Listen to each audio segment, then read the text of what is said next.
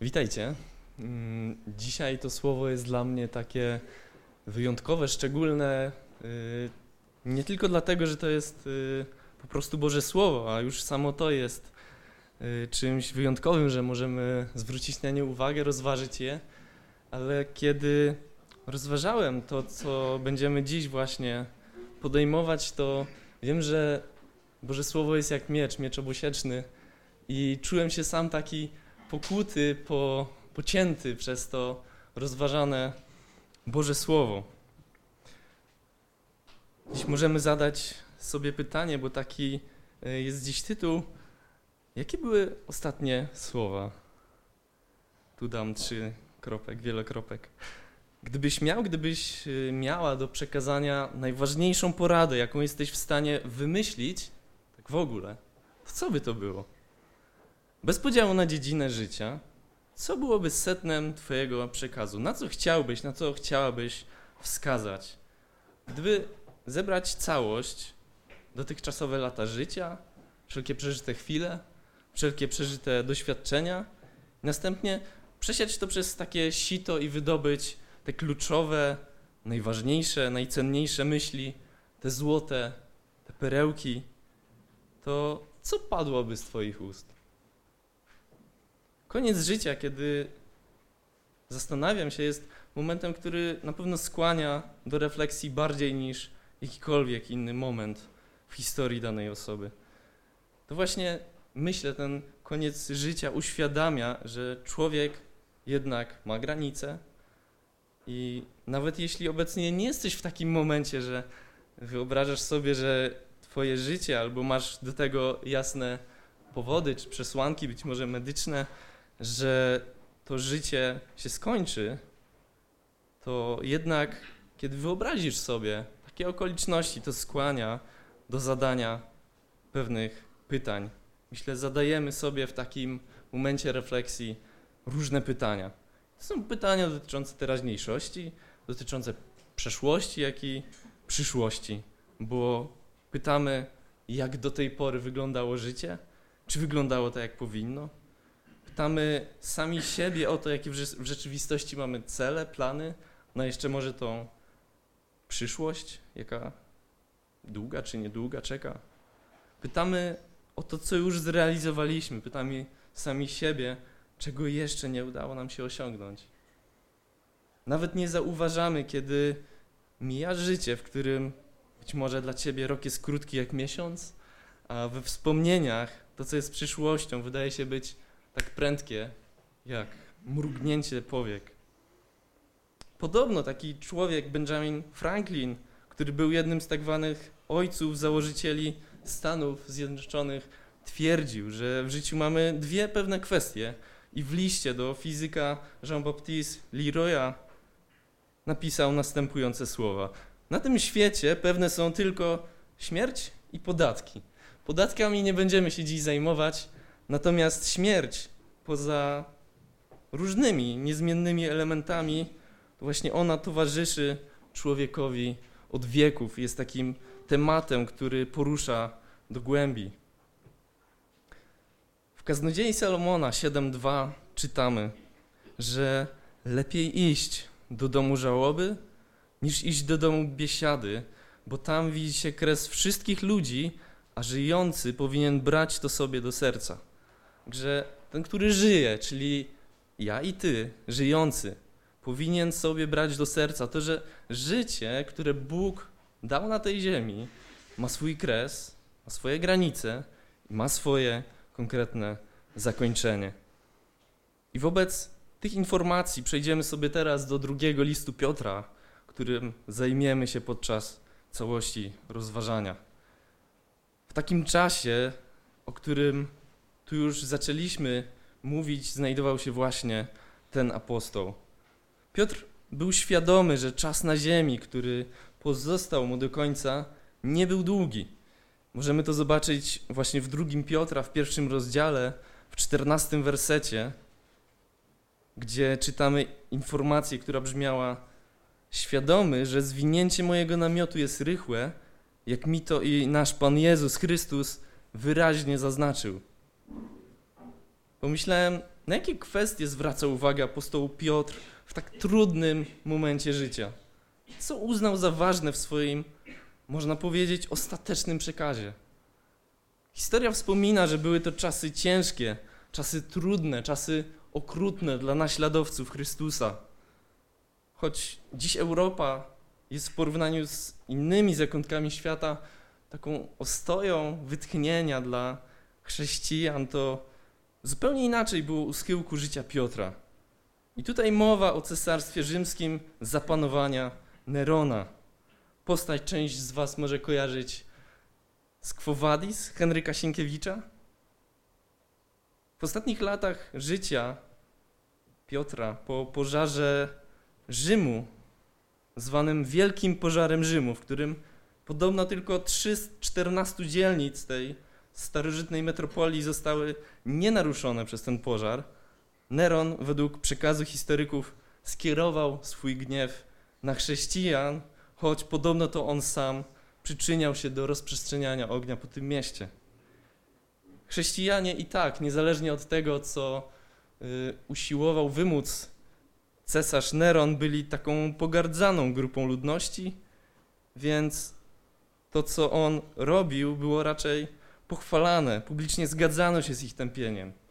Ale pomimo tej społecznej niechęci, skrajnie brutalny Neron doprowadził do sytuacji, w której ten, który nie liczył się z drugim człowiekiem, doprowadził do takiego momentu, w którym nawet ci nienawidzący chrześcijan odczuwali litość z powodu okrucieństwa, które działo się wtedy w Cesarstwie Rzymskim. I w takich okolicznościach przyszło żyć i umierać Piotrowi. Z jego słów ogromną pociechę może czerpać współcześnie prześladowany Kościół, bo ten apostoł bardzo dokładnie rozumiał trud życia w ucisku ze strony nie tylko społeczeństwa, ale też ze strony władzy. On rozumiał ten nie tylko hejt, nie tylko twarde zasady, ale przede wszystkim okrutną, krwawo wyrażaną nienawiść. Tak jak mówię, w różnych sferach ta nienawiść się pojawiała, nie było jakiegoś rzecznika praw człowieka, do którego można było się udać. Ale do tego, żeby powstał diament, trzeba ekstremalnych warunków, ekstremalnie wysokiej temperatury, bardzo wysokiego ciśnienia. I takim diamentem, jak możemy widzieć, analizując słowa Piotra, był właśnie ów apostoł. Był takim kamieniem szlachetnym w rękach Boga. Jego wiara u schyłku życia była kształtowana przez te społeczne, skrajne ciśnienie. Było to w obliczu pożaru stolicy Cesarstwa Rzymskiego. Wracając do Piotra, na jakie aspekty Piotr zwrócił uwagę w swoim liście? Do czego zachęcał? Co było głównym tematem jego przekazu? Albo głównymi wątkami, tematami? Pierwszym z takich głównych wątków, które odnajduję w drugim liście Piotra, to była kwestia fałszywych nauczycieli. Szczególnie widzimy to w drugim rozdziale drugiego listu Piotra, gdzie w pierwszym i drugim wersecie czytamy: Pojawili się jednak w ludzie fałszywi prorocy, jak i między wami będą fałszywi nauczyciele, którzy po krejomu wprowadzać będą zgubne herezje i zapierać się władcy, który ich wykupił, sprowadzając na samych siebie rychłą zgubę, a wielu pójdzie za ich rozwiązłością i przez nich droga prawdy będzie obrzucana bluźnierstwami. Słowa Piotra z początku tego drugiego rozdziału są kontynuacją wywodu, który rozpoczyna się już wcześniej. Te słowa dotyczą prorockiego, pochodzącego od Pana słowa. Możemy to jasno dostrzec, kiedy czytamy różne księgi Starego Testamentu, księgi prorockie, i tam fałszywi nauczyciele są właśnie porównani do fałszywych proroków, których nie brakowało pomiędzy rzetelnymi sługami Pana. Można zauważyć, że zwykle fałszywych proroków było więcej niż tych prawdziwych przedstawicieli nieba. Przynajmniej tak było to widać z perspektywy proroków, którzy usługiwali w danych okolicznościach. W dosyć jaskrawy sposób te proporcje można zobaczyć, kiedy czytamy o pojedynku Eliasza z prorokami Baala, na górze, gdzie różnica była naprawdę jaskrawo widoczna. Wiemy, że Pan powiedział Eliaszowi później, że wcale nie został sam w kraju, ale w tym momencie ta różnica była wręcz przytłaczająca. Kiedy patrzymy też na życie innych proroków, takiego proroka jak Jeremiasza, Ezechiela czy jakichkolwiek innych, to oni i kolejni także zmagali się z konkurencją, która przekazywała fałsz i kłamstwa. I to często były słowa, które bardzo cieszyły ludzi, które wręcz podnosiły na duchu, które dodawały odwagi, które skłaniały do tego, żeby podnieść się i iść dalej. Ale Bóg nie zawsze chciał, żeby iść dalej w takim stanie, w takiej kondycji, w jakiej przekazywali ten klimat prorocy. Pytanie, czy dziś jest inaczej? Czy obecnie ludzie szukający Pana mają do dyspozycji zawsze taki duchowo zdrowy przekaz? Myślę, że w tej kwestii nie zmieniło się nic w dobrą stronę. Tak samo jak Noe zmagał się z osobami niesprawiedliwymi, tak samo jak Lot musiał być zabrany z okręgu Sodomy i Gomory, tak jak za czasów, o których wspomina Piotr, iż pojawią się, tak też jest i dzisiaj. A my być może nie cierpimy przez prześladowania, przez ucisk ze strony społeczeństwa z powodu naszej wiary, ale nasze życie jako chrześcijan w takich ciepłych okolicznościach wcale nie jest pozbawione niebezpieczeństw. Jednym z takich niebezpieczeństw jest to, że jesteśmy podatni na wpływ osób, o których pisze Piotr. Osób, które niepostrzeżenie, po kryjomu przekazują nam fałszywe informacje dotyczące życia z Bogiem, dotyczące tego, kim jest Bóg, jaki jest Bóg, dotyczące Jego cech, osoby.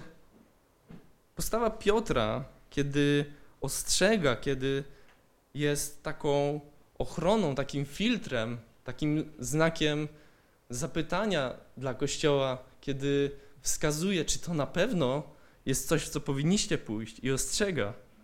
Przypomina mi taki chrystusowy charakter osoby, która troszczy się o Kościół, dla której stan duchowy wierzących jest ważny. A sam Piotr jako osoba, jako jego y, służba, praca włożył bardzo ważną część swojego życia właśnie w budowanie Kościoła.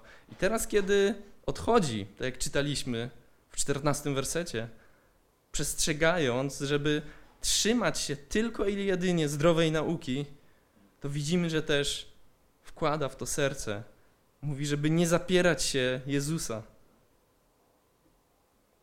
Myślę, że nie ulega wątpliwości, że jeśli mamy trzymać się Chrystusa, to trzeba Go znać, trzeba wiedzieć, kim jest. Kim jest Jezus? Jakim jest Jezus? Nie można trzymać się Chrystusa, jeśli osobiście Go nie znamy. Jeśli nie wprowadzamy Jego myśli, Jego planów właśnie do własnego życia. Jest tak, jak czytamy w Ewangelii Jana, i to będzie ósmy rozdział od trzydziestego do trzydziestego drugiego wersetu, gdzie można dostrzec, jakie słowa Jezus kieruje do osób, które dopiero co stanęły na drodze, na drodze wiary. Czytamy w tym fragmencie Ewangelia Jana osiem, trzydzieści do trzydzieści dwa. Gdy to mówił, wielu w Niego uwierzyło. Jezus zatem powiedział do Żydów, którzy w Niego uwierzyli: jeśli wytrwacie w moim słowie, to prawdziwie jesteście moimi uczniami i poznacie prawdę, a prawda was wyzwoli. I to słowo prawda, to w oryginalnym znaczeniu użytego tego słowa, to także rzeczywistość, istota rzeczy, pewność. A prawda, jak widzimy, wyspowadza, wyzwala. Poznanie rzeczywistości, poznanie spraw takimi, jakie rzeczywiście są, jako realne, poznanie istoty rzeczy pozwala żyć bez ograniczenia, żyć w wolności. Trwanie w słowach Jezusa prowadzi do poznawania rzeczywistości w taki sposób, który nie zakrzywia prawdy, który jest dokładny. Widzimy, że tylko dzięki trwaniu w Jezusie jesteśmy w stanie mieć poprawne myśli, poprawne poglądy, a także w kontekście tego, o czym mówi Piotr, poprawne nauczanie i poprawną teologię. w sytuacji, o której pisze Piotr, tym fałszywym nauczycielom najwyraźniej zabrakło w życiu tego rzeczywistego Jezusa, skoro nie był on dla nich centrum życia, nie był dla nich centrum nauczania i w tej całej religijnej maszynie tak naprawdę nie był potrzebny, bo nie był najważniejszy. Pamiętajmy także dzisiaj, że kiedy odsuwamy Jezusa od naszego życia, Jego wpływ, nie nazwę, że gdzieś przynależymy, ale Jego wpływ, kiedy On oddala się od naszego życia, to my sami możemy się stać osobami, przed którymi przestrzega apostoł Piotr. Potrzebujemy żyć w tej chrystusowej rzeczywistości, do której uzdalnia nas trwanie właśnie w Jego Słowie. Więc potrzebujemy praktycznie korzystać z Bożego Słowa. Kiedy mamy na myśli, że idziemy do nieba, to pamiętajmy, że tą rzeczywistością, jedyną prawdą, która prawdziwie wyzwala, jest właśnie Jezus. To On trzyma nas w duchowym zdrowiu, to On trzyma nas na właściwym kierunku. Czy jestem, czy jesteś osobą, która żyje w jedynie prawdziwej, w tej uwalniającej, chrystusowej rzeczywistości? Czy bywa, że dostosowuję treść Słowa Bożego, by tak pasowało, żeby wyszło tak, jak chcę powiedzieć?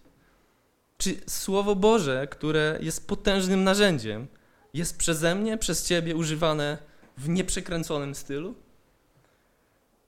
Podam przykład, jak można nieco zakrzywić Boże Słowo. W Ewangelii Łukasza, w szóstym rozdziale i trzydziestym czwartym wersecie możemy przeczytać. Ten fragment nam mówi. Jeśli pożyczacie tym, od których spodziewacie się zwrotu, jaka jest wasza łaska? Grzesznicy czynią to samo. Czy to jest prosty, zrozumiały fragment? Rozumiemy, o co w nim chodzi? Kiedy komuś coś pożyczamy, to powinniśmy wziąć pod uwagę, że to coś, co pożyczyliśmy, może do nas nie wrócić. Tak to rozumiemy? Ja pożyczam, a coś może do mnie nie wrócić. Wiecie, że spotkałem się z inną interpretacją tego tekstu? Nie wiem, czy jesteście ciekawi, jak brzmiała. Powiem wam, że niby drobna różnica, ale zobaczycie, czy, czy ta różnica jest znacząca. Teraz powiem, jak, jak to brzmi. Jeśli byście od kogoś coś pożyczali, nie spodziewajcie się, że zwrócicie. Jest, jest różnica? Jakaś jest. I czy powinniśmy tak odczytywać Słowo Boże?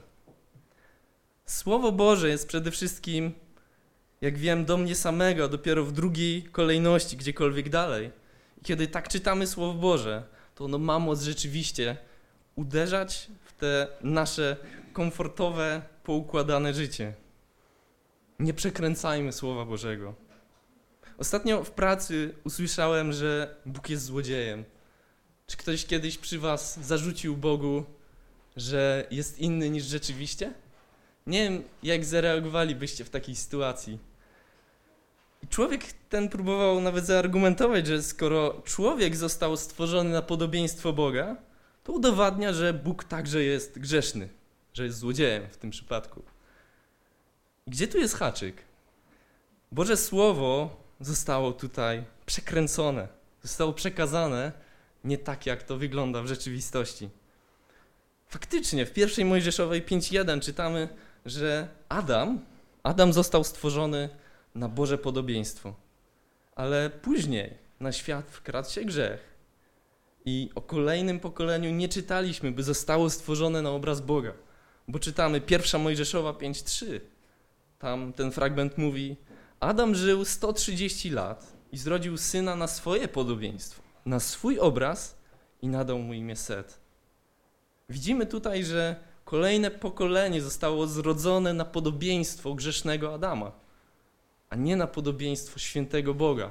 Tam już była ta ogromna różnica, więc nie można powiedzieć, że to po Bogu mamy te grzeszne przypadłości.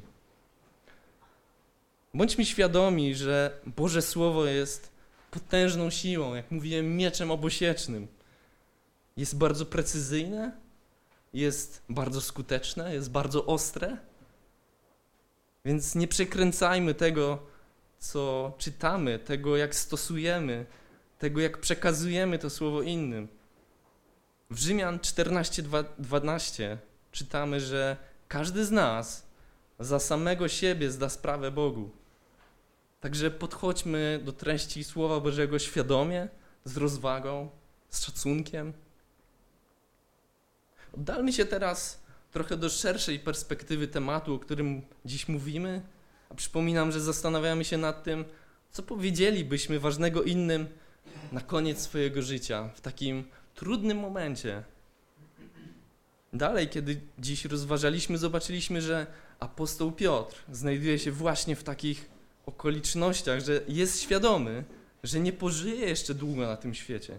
I co on mówi w tym końcowym etapie życia? Jakie rady przekazuje Kościołowi? Do tej pory widzieliśmy, że Piotr wyraża swoją troskę o stan duchowy Kościoła.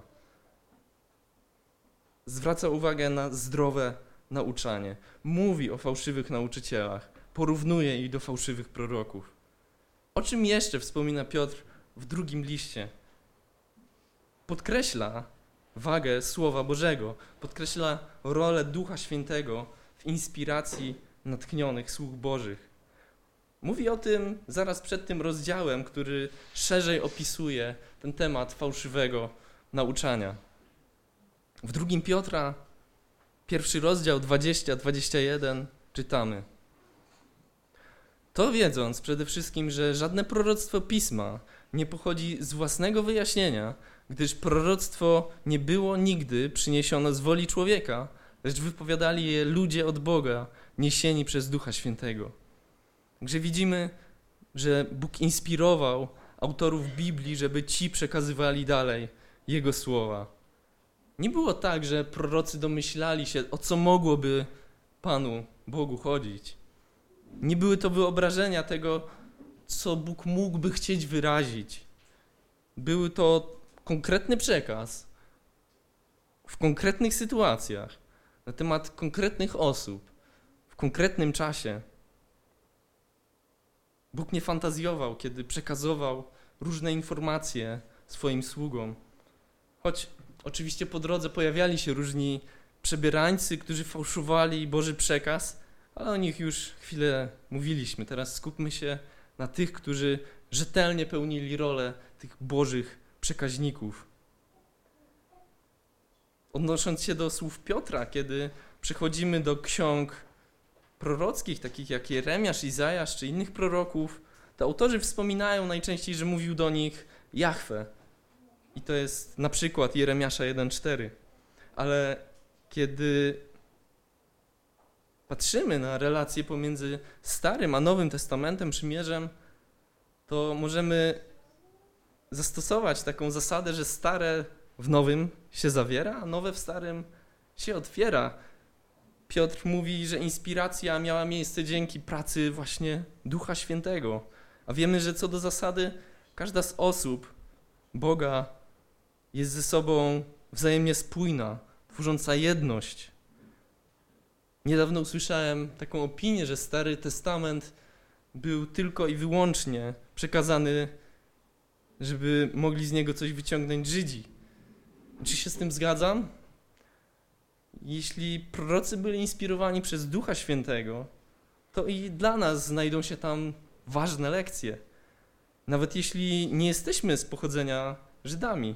I chciałbym to wyraźnie zaznaczyć, że nie namawiam w żaden sposób do tego, żeby przechodzić na zakon mojżeszowy, ale raczej, raczej chciałbym rzucić światło, że jeśli Bóg mówił do człowieka przez setki, przez tysiące lat, to możemy zobaczyć w nich Boży charakter, możemy zobaczyć w tych słowach Boże lekcje i myślę, że nie powinniśmy tego lekceważyć.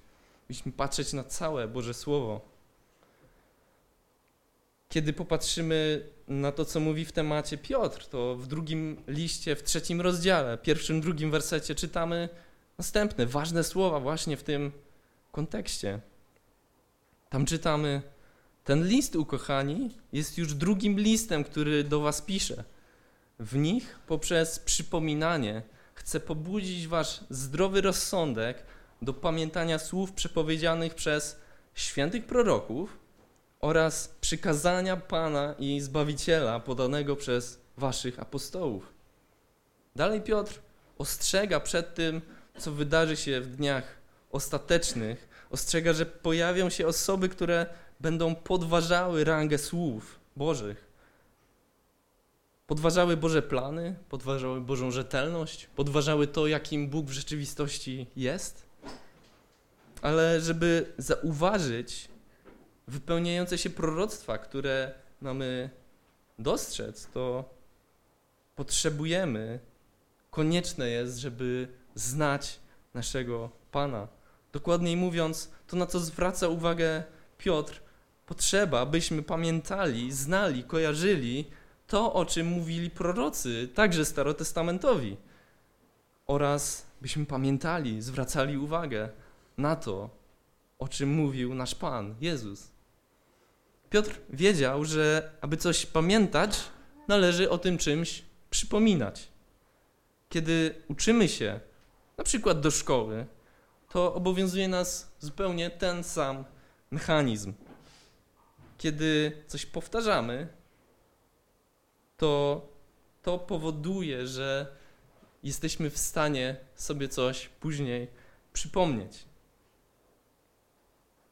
To takie nawyki, które jesteśmy w stanie utrwalić, definiują później nasze cechy. Jeśli regularnie poświęcimy czas na Słowo Boże, jeśli regularnie spędzimy czas z naszym Panem, to to przyniesie swój efekt. I w tym przypadku będą tego dobre efekty. Dla Piotra jest to bardzo istotna sprawa, żeby Kościół pamiętał o tym, co Bóg ma do powiedzenia. Bo jaka byłaby z Kościoła Panna Młoda, bo do właśnie oblubienicy jesteśmy porównani jako Kościół, gdyby nie interesowało nas to, co ma do powiedzenia Pan Młody, czyli Bóg. Jeśli tak nie funkcjonujemy, to, drodzy Boże, Słowo sugeruje, byśmy opamiętali się, bo w wieczności te doczesne sprawy nie będą nigdy tak istotne, jak to, co znamy w Chrystusie. Ważnym jest Boże Słowo, ważnym wiecznie. W poprzednim liście Piotr, w pierwszym liście Piotra rzeczywiście wspomina, wspominał o roli proroków. W pierwszym rozdziale pierwszego Piotra, w dziesiątym i jedenastym wersecie czytamy, że tego zbawienia, o którym tam mowa, poszukiwali i wypatrywali prorocy, którzy zapowiedzieli mającą się wam okazać łaskę, chcąc dociec, na który albo na jaki to czas wskazywał obecny w nich duch Chrystusa, przepowiadający mające dotknąć Chrystusa cierpienia i następującą po nich chwałę. Jakby nie było, kawał Nowego Testamentu to są cytaty albo nawiązania do sytuacji oraz do słów wypowiadanych w Starym Testamencie. Dlatego my też powinniśmy wyciągać lekcje z całego Słowa Bożego, pamiętając o tym, co mówił Jezus i w jaki sposób patrzył Jezus. Także w Starym Przymierzu można było przeczytać o Bożych planach, które zostały ukazane, jak pisze Piotr, przez dzieło Chrystusa, przez dzieło Syna Bożego. Także, drodzy, pilnujmy, żeby słowa Pana zawsze miały priorytet, miały wysokie, miały pierwsze miejsce. Dbajmy o to, żeby to, co zostało w pewny sposób, pewny, stuprocentowy, zainspirowane przez Ducha Świętego, by Słowo Boże, by Biblia była przez nas zapamiętywana, była przez nas używana. Chciałbym zachęcić, żebyśmy uczyli się też na pamięć Słowa Bożego niezależnie od wieku. Uczmy go swoje dzieci, jeśli je mamy. Mówmy o nim naszym bliskim, naszym znajomym, zarówno wierzącym, jak i tym, którzy jeszcze nie poznali Jezusa w tej bliskiej, osobistej relacji. Niech Boże Słowo drąży nasze umysły i przez to wpływa na życiowe wybory, na plany, na myśli. Teraz znowu ponownie na moment oddalmy naszą perspektywę patrzenia na drugi list Piotra, pamiętając jaki był to okres w jego życiu, w jakim czasie pisał apostoł Piotr. Był to taki okres, w którym Piotr, wiedząc, że będzie żył krótko, chciał zawrzeć pewne ważne informacje dla Kościoła. Do tej pory zobaczyliśmy, że jako te ważne tematy Piotr wybrał kwestię fałszywych nauczycieli. Później mogliśmy zobaczyć, jak ważne było to, że to Duch Święty inspirował pisarzy słowa, pisarzy Biblii. Ważne, żeby pamiętać o tym, jak potężna osoba stoi za tą księgą, którą mamy przyjemność yy, dotykać, którą mamy przyjemność przeżywać, jej treść.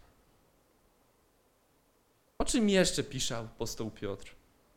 Co uznał za cenne, za istotne w takim trudnym momencie i dla niego, i trudnym momencie dla Kościoła?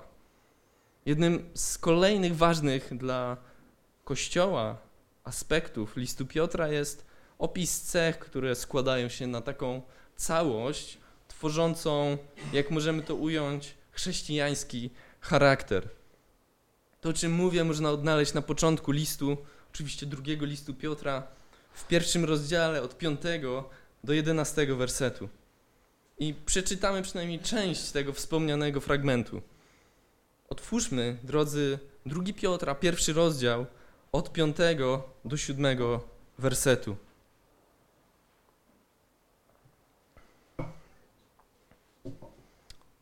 Czytamy tam tak.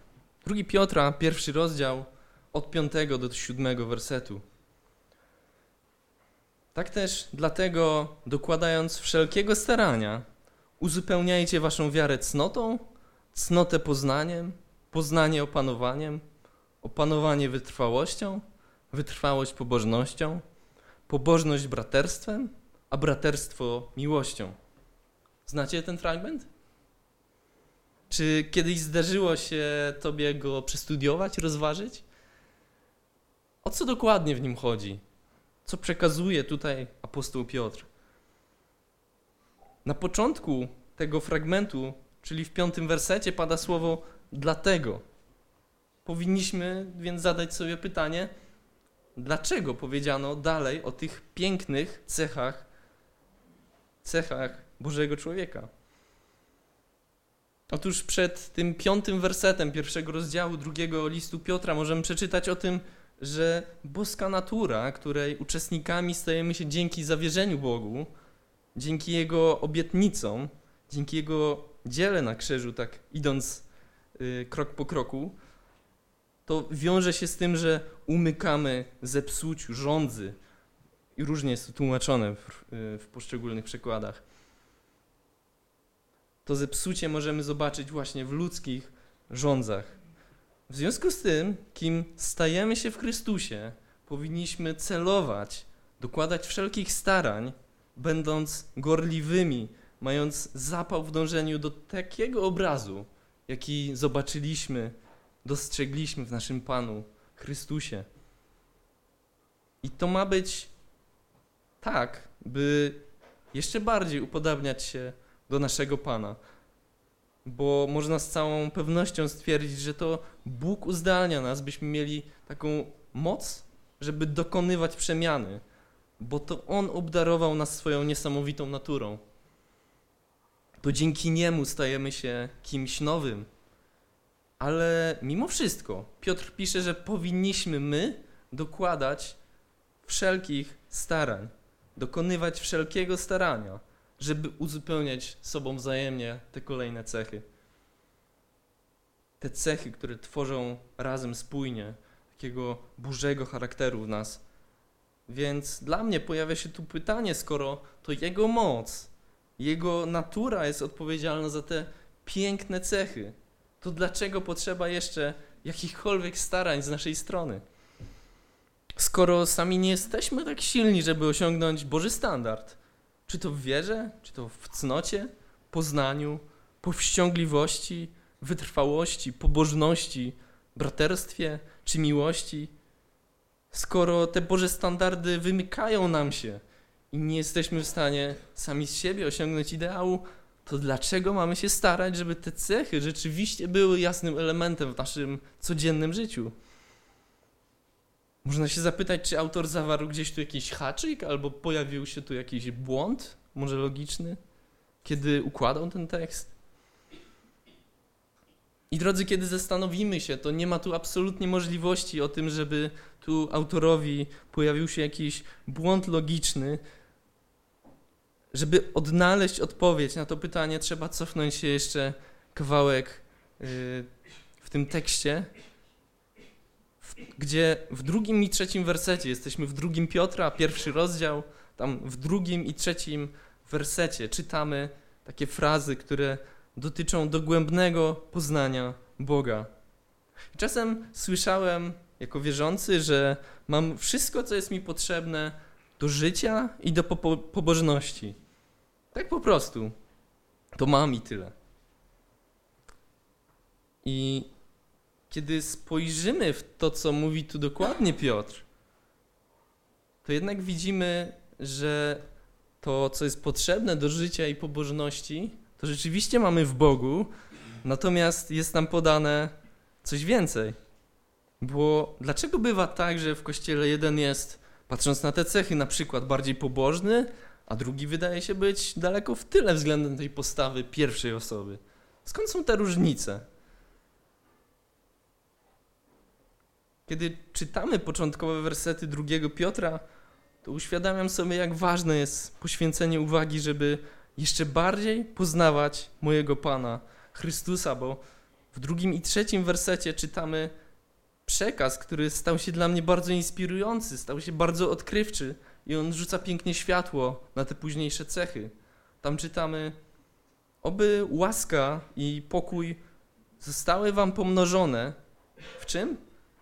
W dogłębnym poznaniu Boga i Jezusa naszego Pana, jak wszystko, co należy do boskiej Jego mocy, zostało nam do życia i pobożności darowane przez dogłębne poznanie tego, który nas powołał, przez własną chwałę i cnotę. Czy zwróciliście uwagę na to, na co kładzie wagę cie- autor tego tekstu? Na co kładzie ciężar? Tak wiele zależy od tego, czy mamy dogłębne poznanie Chrystusa. Autor stwierdza, że na przykład łaska i pokój w życiu są zależne od dogłębnego poznania Chrystusa. Jest niesamowite, że wspaniałym faktem, jak tu widzimy, jest to, że od tego, na ile znamy Pana, zależy ilość czy jakość tego życia, pokoju i łaski. To dogłębne poznanie Chrystusa pojawia się też w innych miejscach. Tak jak mogliśmy zobaczyć ten trzeci werset. W zasadzie wszystko, co jest nam potrzebne, żeby uzdolnić nasze życie jako Boże dzieci, jest nam darowane, to ujmując, tak jak to przeczytałem w tekście, przez dogłębne poznanie Jezusa Chrystusa, Pana. Więc naszym staraniem powinno być, żeby dogłębnie poznać, poznawać, starać się wgłębić w Chrystusa. To powinno być istotne, to powinno być ważne na co dzień dla każdego, dla każdej osoby. Jeśli zależy nam, żeby mieć wszystko, co jest potrzebne do życia oraz pobożności, to powinniśmy dołożyć starań do dogłębnego poznawania Boga. Oczywiście nie jesteśmy tak silni, żeby od tak po prostu stać się pełni cech Bożego charakteru, ale to, co możemy zrobić, to starać się dowiadywać, starać się sprawdzać, starać się drążyć, jaki w rzeczywistości jest nasz Bóg. W tym jest klucz do zrozumienia mechanizmu, który przeczytaliśmy w tych pierwszych kilku wersetach drugiego listu Piotra w pierwszym rozdziale. Czy dogłębnie znam Jezusa? Czy staram się gorliwie, żeby mocno rozumieć sens Jego planów, sens Jego myśli? Czy to, że poznaję Jezusa jako mojego mistrza i bezpośredniego Pana, jako mentora kogoś, czy Jego słowa są dla mnie niesamowicie istotne? Czy to stało się dla mnie takim nawykiem, takim istotnym życiowym zajęciem, istotnym zajęciem dnia codziennego, żeby posłuchać, co mistrz ma do powiedzenia? Kiedy wracamy do tej listy cech chrześcijańskiego charakteru, o której wspomina Piotr, to są tam wymienione, jeszcze raz powiem, wiara, cnota, poznanie, powściągliwość, wytrwałość, pobożność, braterstwo, miłość. Po tym, kiedy autor wylicza te elementy, możemy zobaczyć, jaki przynoszą one efekt. I to jest zapisane w drugim Piotra, pierwszym rozdziale i ósmym wersecie. Tam czytamy: bo gdy te będą u was obecne i pomnażane, to nie dopuszczą, abyście byli bezczynni i bezowocni. W czym? W dogłębnym poznaniu naszego Pana Jezusa Chrystusa. I to jest bardzo ważny werset, dlatego że on mówi nam o celu tych cech. Co jest dla mnie interesujące, to że te cechy pozwalają być aktywnym w poznawaniu Chrystusa. Nie jest tak, że poznanie Pana jest równoznaczne z posiadaniem tej listy cech, ale te cechy pomagają poznawać lepiej i poznawać dalej. Co dzieje się, kiedy zaprzestajemy starać się gorliwie, tak mocno o dogłębne poznawanie Pana? Co jeśli nie zależy nam dłużej na tych cechach, takich jak wiara, cnota, poznanie, powściągliwość, wytrwałość, pobożność, braterstwo, miłość? Co jeśli to nie jest dla nas dłużej ważne? To widzimy w kolejnym wersecie, w drugim Piotra jeden dziewięć. Tam czytamy w temacie właśnie tych konkretnie cech. Piotr mówi: komu zaś ich brak? Ten jest ślepy, krótkowzroczny, zapomniał, że został oczyszczony od dawnych swoich grzechów. Widzimy tutaj, że ta sprawa, o której mówi Piotr, dotyka samego sedna tożsamości dziecka Bożego. Jeśli nie idę za Panem, mierząc długodystansowo, jeśli nie widzę, nie dostrzegam, że to życie z Jezusem wiąże się z dbaniem o powyższe cechy, jeśli nie interesuje mnie, że mój Pan zapłacił wielką cenę za to, żeby mnie oczyścić, to powinno paść pytanie, w jakim miejscu ja aktualnie jestem? Czy zależy mi na świętości? Czy zależy mi na dobrej relacji z Bogiem, czy może chciałem tylko dostać bilet do nieba, a reszta mało już mnie interesuje? Jak wykazuje tutaj apostoł Piotr, to jest podejście bardzo krótkowzroczne. Możesz się zapytać, a ja dziś też pytam, jak długo tak pociągniesz? Czy wyobrażasz sobie, jakim jest życie człowieka, który nie stara się usilnie, żeby uzupełniać swoją postawę miłością? Człowiek bez miłości. A to tylko jedna z cech, o których wspomina tutaj Piotr. A gdzie jeszcze te pozostałe? Człowiek, który nie przywiązuje wagi do funkcjonowania tego mechanizmu tak w praktyce, który nie stara się głęboko poznać Pana, stał się taką wydmuszką, taką karykaturą dziecka Bożego. Nie taki obraz, wierzę, chce widzieć w nas Bóg, nie taki obraz na ziemi, kiedy był tu obecny w ciele, zaprezentował nam Chrystus. I teraz oddalmy się znowu do tej szerszej perspektywy patrzenia na ten list, który dziś rozważamy. Ostatni raz cofnijmy się jeszcze. Przypominam, że dziś omawiamy tematy, które poruszył apostoł Piotr w drugim liście, w tym trudnym dla niego czasie, na stosunkowo krótko przed jego odejściem. Te teksty, mogę być tego pewien, dlatego że był to taki trudny czas, są, wierzę, bardzo ważne. Były ważne wtedy, jak i są ważne dla współczesnego Kościoła, dlatego że Piotr wybiega co do przyszłości. Wspomnieliśmy do tej pory o fałszywych nauczycielach, o Duchu Świętym, który inspirował autorów Słowa Bożego, całego Słowa.